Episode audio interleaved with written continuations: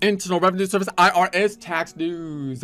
Taxpayers should open and carefully read any mail from the IRS. That phrase is clearly worded in IRS bureaucratic passive talk. Let me be more specific, putting this statement in plain English. When receiving an IRS correspondence, resist the powerful urge to tear up, crumple up, scream at, enrage, spit on, or in any other way damage the correspondence or cause disturbance or harm to those who just happened to be around you when you encountered the offensive IRS letter.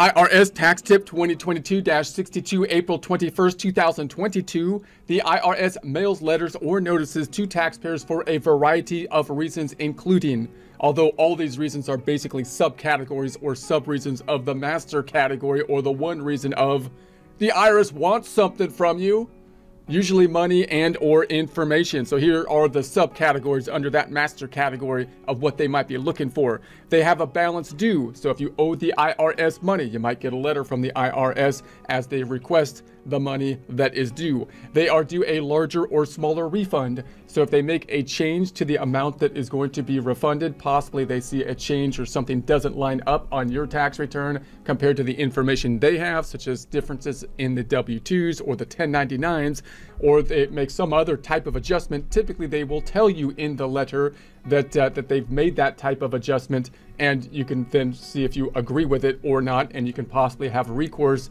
if there's an argument in alignment or under the law uh, at that point in time. So they got to make you aware of that and hopefully they usually do a pretty good job of that the agency has a question about their tax return so if they're questioning something about the tax return, they might want more information about that information that you gave them on the tax return. They need to verify the identity, so they need to know who you are. They're not doing the facial recognition thing anymore, I don't think. So they're not trying to like take over the world or control everything. At this point, they backed off a little bit, but they still want to know who you are. So the agency needs additional information, so they might need more stuff from you. The agency changed uh, their tax return.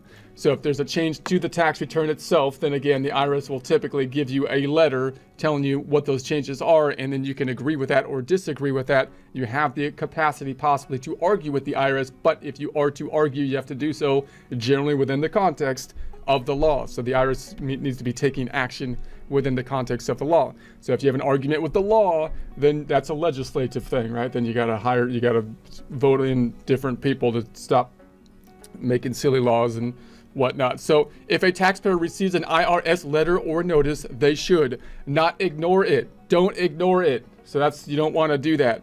Because if you do that, then if you owe them money or information and you're not in compliance, then what will happen is nothing at the start typically because it's a slow moving bureaucratic system. But eventually they're going to roll that stick down some hill that builds up the material on it so that you get a big stick and then they hit you with it sometime. And that stick metaphorically known as, as we know at this point, penalties and interest. So, so ignoring it, especially if you can't pay a bill, is a natural thing to do. You're saying I can't do anything about it. I'm not even. I'm just gonna. I'm just gonna let it go until I can do something.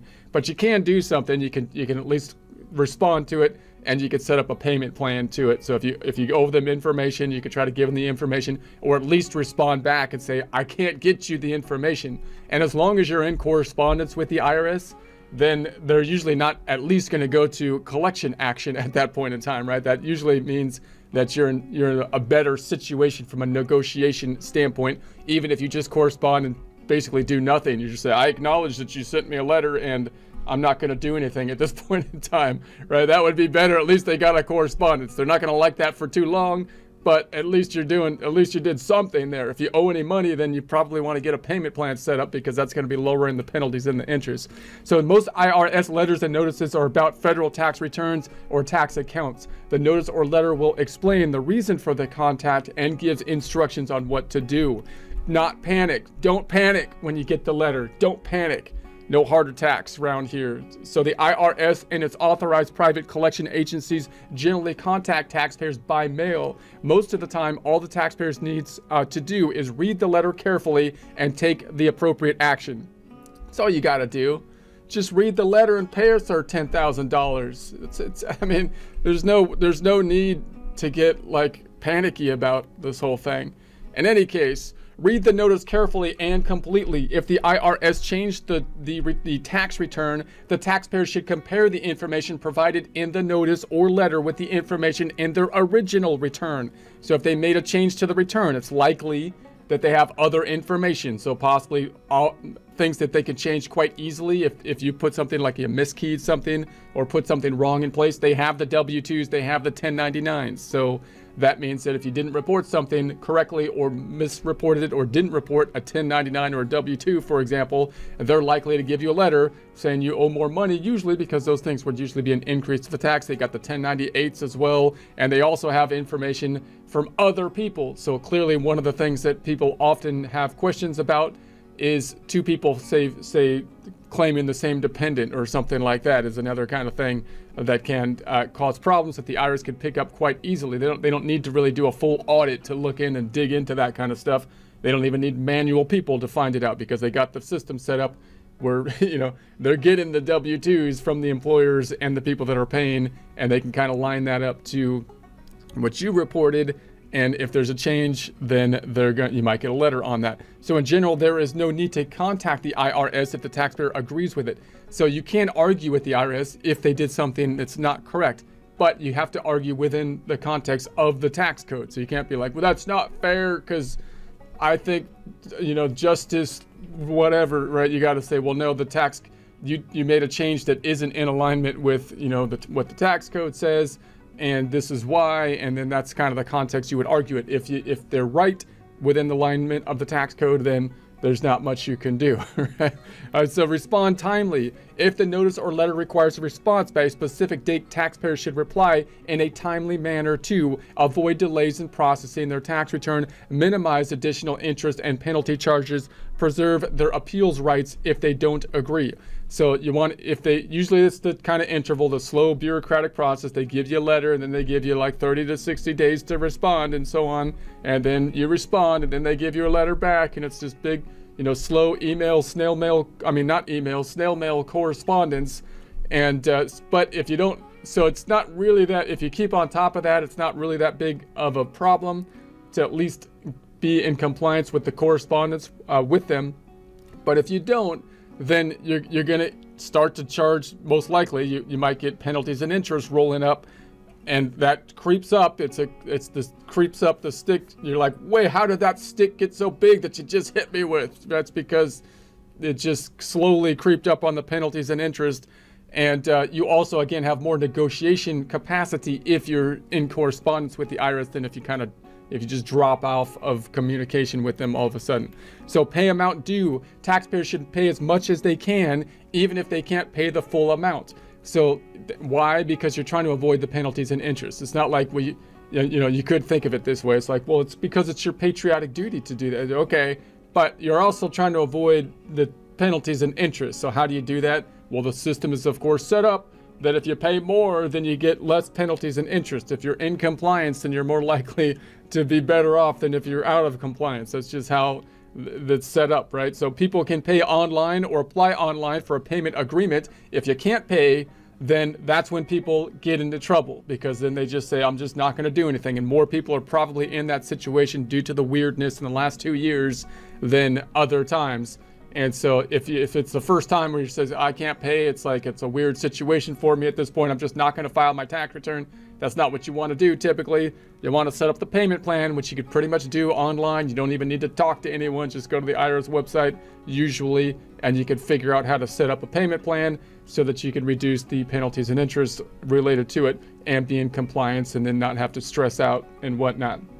So including installment agreements or an offer and compromise. So the agency offers, offers several payment options. There's a link to the payment options here. Keep a copy of that notice or letter. It's important that taxpayers keep a copy of all notices or letters with other tax records. They may need these documents later. So if you if you crumple it up, if you tear it up, if you spit on it and whatnot, you know, then it might smear up the writing so you can't really see it that good. And plus, if you give it to your tax professional and it's all stick, it's all gross, you know, they're not going to like that. But you might be able to find the letters on your IRS website too these days as well. So if you do happen to lose the letters and you can log into the account, you should have hopefully access to correspondence on there as well. But you typically want to hold on uh, to to the letters.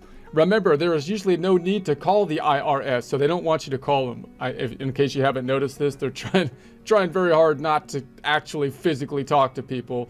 Uh, in part because they're short on staff and they're still, I think they're still dealing with these weird rules uh, with the COVID stuff, which are basically they tried to top down do that thing, and that hap- means it happened on the top and it didn't happen so much down the line. So the IRS is kind of, I think, somewhat more hampered than others, possibly with the whole restriction weirdness.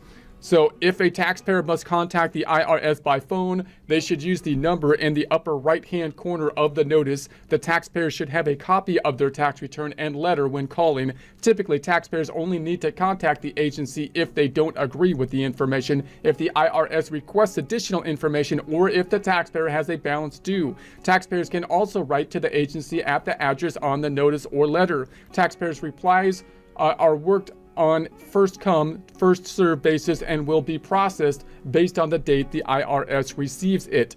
So, you know, when you get the correspondence, clearly they're going to have the, the place to, to mail it because the IRS isn't like in one office, right? They're, you know, they got places all over the place. So make sure when you're getting back to the IRS, you want to look at the correspondence that you have been receiving to respond back to the appropriate place uh, to get back to them. So more information on this wonderful topic of, of discussing and keeping in communication with your good buddies, the IRS, is here. So you got the understanding your IRS notice letter, tax topic 652 notices what to do, tax topic 653 IRS notices and bills, penalties, interest charges, tax topic 654 understanding your CP75 or CP75A notice request for supporting documentation.